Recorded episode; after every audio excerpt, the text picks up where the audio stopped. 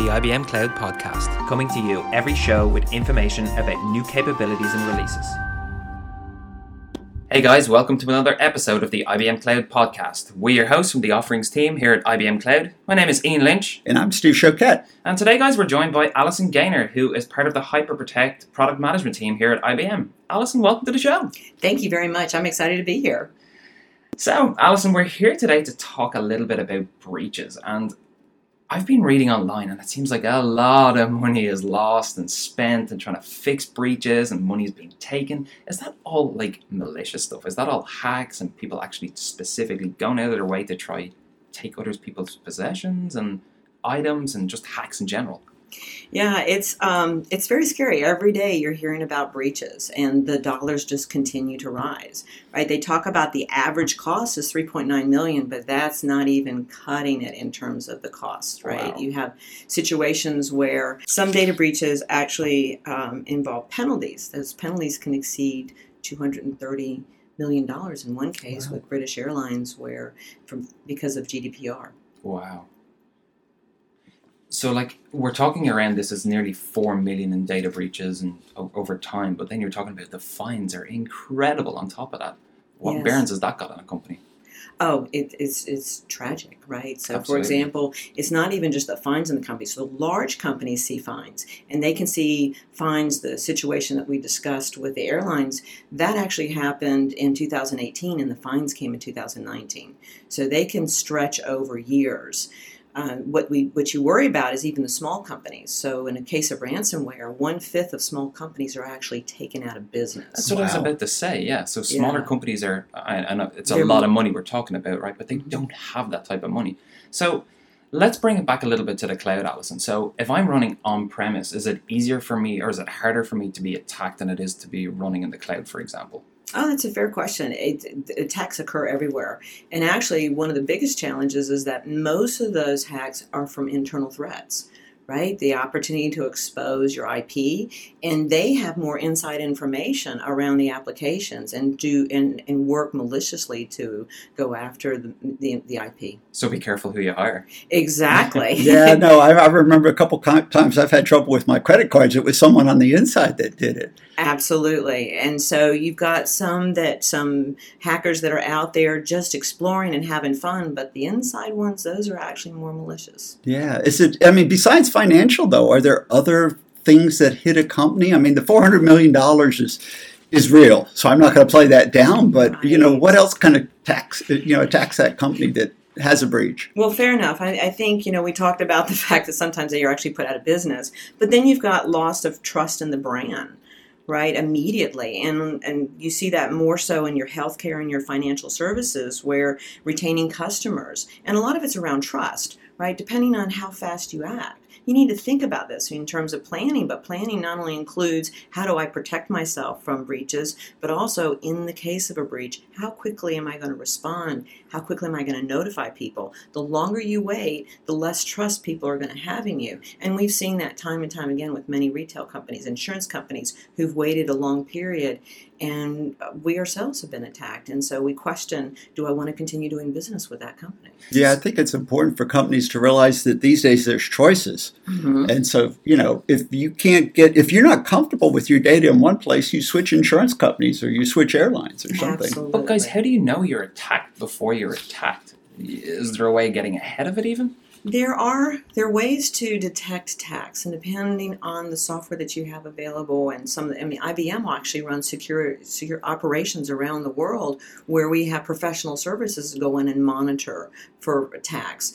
Um, and that's a bit one of the biggest tricks. If you can't identify when it's happening to you, the longer it takes, the more you're exposed. Right. So let's bring it a little bit back to IBM, Allison. And you just said that you can run software and you can run different items. So let's talk a bit about IBM. What do we have? So we have um, we've done a, a huge investments, and I'll just use by example, right? So when we bring our own offerings like IBM blockchain to the cloud, we have to think about how do we protect. Right? The core of a blockchain is a trusted hypervisor. Right. And every member that participates, we need to make sure it's rock solid and that they're not going to be exposed because then that destroys the whole premise. And so, in order to bring that kind of solution to the cloud, we had to do it such on starting with the hardware. The kind of servers that we run have to have rock solid protection. And so, blockchain um, in order to, to bring it forward, we, ha- we run it on the Linux One servers. They're co located in the IBM data centers. And so we also had to provide the kinds of solutions that give them that level of security to protect them. Yeah, and, and I can see how even with a public cloud service, it, all it takes is one out of 200 services. And if you lose trust in it, you go, yeah, what about the other ones? Right. So, I mean, I think depending on the kind of workload that you're choosing, you have choices, right? When you get onto any kind of cloud provider, you're making choices as you're building out your solution. And one of the things you have to consider is identity management. How am I going to Yeah. ensure Access keep the control, right identity people management. have access to my my workloads and to prevent the bad guys from getting in and, and being able to see it. And so depending on the workload, you do have you should have choice and you do have choice and the extent of protection that you need. And so we brought forward a new class of services that were based on the premises of what we did to protect blockchain. So, so can um, so if I were a company, and this is certainly I could see the big liability here, uh, even especially if I was a small guy and run the risk of going out of business. Can I ever protect myself 100%? It seems to me that the, the hackers get smarter as the companies get smarter. And I guess that says you have to always be vigilant. But can I ever go and say, whoo, I, th- I can tell, you know, my, my customers, we got it now. You know, every time we think we got it, someone else does something different. Smarter hackers. And there's been some some very interesting novel ideas that people have. There are some service providers that have put in a data center in the um, uh, on the seafloor, right? There's some that have said that there's a single entrance to get to all containers on the World Wide Web, and they monitor them vehemently. Eventually, one has to realize that you just have to stay ahead of the game, right? And that's why IBM every, continues to invest in new and different ways to protect the customer. When you think about Linux One technologies, the, the server itself has built in protection, right? And this is the kind of protection that financial services, insurance companies have known, been tried and true. It's been available on prem, and we brought that to the cloud. So think about encryption hardware up to protect the customers. And it seems like probably one good way, if you were a company evaluating it, is really just to go look and see which companies have had breaches, which you know cloud companies have had trouble with fines and things like that. Because I mean, the good news is I don't recall us being in the news for that, No, we have not been in the news. and so that's a Right. that's a, a tribute to our trying to get ahead of it. I think. Right. We always call IBM as secure to the core. And what we've done is we've come up with a new class of services that really bring that into fruition for your sensitive workloads coming to the cloud. So, so going all the way back to Ian's introduction of you, what in the world is HyperProtect Services, and and and whatever it is, are there people that do something similar? Ah, that's a great question. So, HyperProtect services are basically all those cap- capabilities that we talked about that we use to protect blockchain and more. And that we basically now have opened them up. We drank our own champagne, and now we're opening up software, class right? of software services that are available. So, I, we think of it this way: it's all of the security that you can expect from Linux One, with the simplicity that is brought forward in the cloud. And so for HyperProtect services, we've got a variety of them. We first start with identity management, right? We are concerned about your the keys or digital signatures to make sure that those are protected. Well, all of those keys need to be stored somewhere, and they're stored in a hardware security module Mhm. called an HSM. IBM has the most secure one. They call it's certified by FIPS 140 to level four. And what level four means, everyone a lot of times other providers say level three is good enough because when we detect something, we notify someone. Well, level four means that no one can see your keys. Hmm. No one except an authorized user has any way to access it. And back to secured to the hard- hardware up, if anyone attempts to tamper with that HSM, it actually erases all the keys immediately. It Ooh, takes wow. immediate action. So you're protected. And if you have high availability, no worry, your services are not interrupted. They stay up because the other HSM has not been attacked.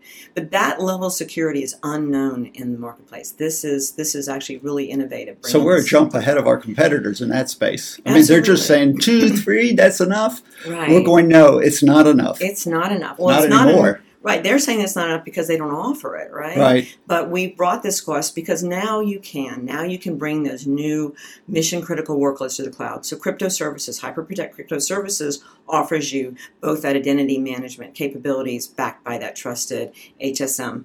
And then with the database, right? Back to this notion of can you see my data? Can you access my data? We brought in two HyperProtect databases as a service. We offer Postgres and we offer MongoDB, the Enterprise Edition version, which gives you that data confidentiality that you need for sensitive data. What that means again is no one can see the data unless they're authorized. When you think about, we back to Linux One. So that Linux One server has what we call secure enclaves. Think about little mini vaults inside that server, and your instance goes into that vault and it's protected. So if you were a healthcare company or an insurance or anybody that has data, well, I guess that's about every company has stuff that can get exposed. You could feel comfortable running on the IBM cloud, either on premise or uh, in public, because of, of the, the security services we offer, right? Exactly. You know, back to the notion of the database. So that's that the data is it's um, encrypted at rest and in flight. And one big concern you have is, well, if I encrypt it to that level, and that's some a lot of the reasons why people don't encrypt data is because of performance. Right. And so when you when you're running with HyperProtect DBaaS, you, you you're not compromising performance. That's the main message. So you get the performance you need, the encryption that's necessary to protect your sensitive data, and it allows you to do new things. Um, we dealt with one customer who's using HyperProtect DBaaS, and they consider it Fort Knox Ooh. right? They actually chose our database running on the IBM cloud over the one that they have running on prem because they believe the one in the cloud is more secure than what was running in their Wow. data center. So for the listeners, Allison, if you wanted the guys to walk away with two walkaways from listening to the episode today, now I mean besides the fact that security has moved past making sure your antivirus is updated, which I clearly remember that. today. Um, Absolutely. what would the two walkaways be? So I would say, first and foremost, HyperProtect Services offers unmatched security. It allows you to accelerate innovation and run your mission critical workloads with sensitive data on the cloud with peace of mind. That's one thing to think about.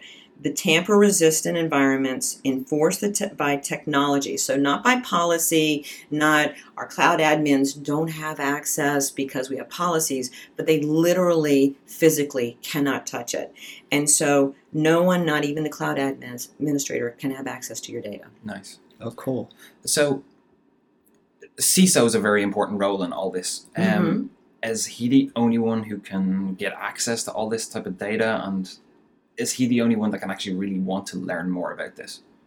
I, I think it's open. I think you, you a lot of everyone is going to want to take advantage of this. Um, I think what the CISO is is he is the person who's the influencer or the decision maker of what kinds of workloads can run in the cloud. But you know, absolutely, you're going to you anyone who's building applications is going to want to have familiarity of HyperProtect because they have choice, right? Which virtual servers do I want to run? And depending on the workload, you're going to want to make the the choice that's right for you. So as I'm building that application, do I always need to consider the chief security officer in this, or is it something that can be added in afterwards? Am I constantly having to think about security and hyper protect as I'm building an application today, or is it something that I don't want to say an afterthought, but I mean I can really focus on my code, creating innovation, and then afterwards I can say, "Hey, have Let's I got a security, security." for you? Let's plug it in."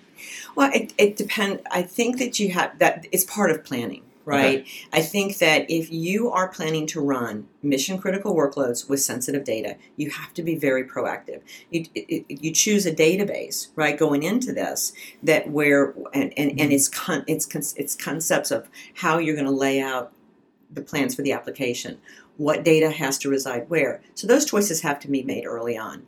In terms of um, in, in, terms of key management, a lot of that can be added later, right? So you can start building your applications. You could even start with Key Protect because the same APIs that are used for Key Protect on the IBM Cloud can then in turn be used for HyperProtect crypto services. So, so you can start with Key Protect and then expand and add that capability. I feel like somebody somewhere should make this type of security mandatory in the cloud. No, it's like if I want my put my data, my data personally, Ian's data in the cloud or anything that I'm doing, I feel that every company should be using something. Should like be this some and standard. Not, yeah, absolutely. Not to be just oh, it's at a certain level, but it's it's actually there. No one can touch my data. It's fully locked down. Well, you would think it would be tied to the standards by an industry, like the financial industry standard would say you must meet this. The healthcare would say you must meet this. Mm-hmm and it's a strong minimum. And I think that's where Allison jumps in, Steve, and says, "Hey, watch this space.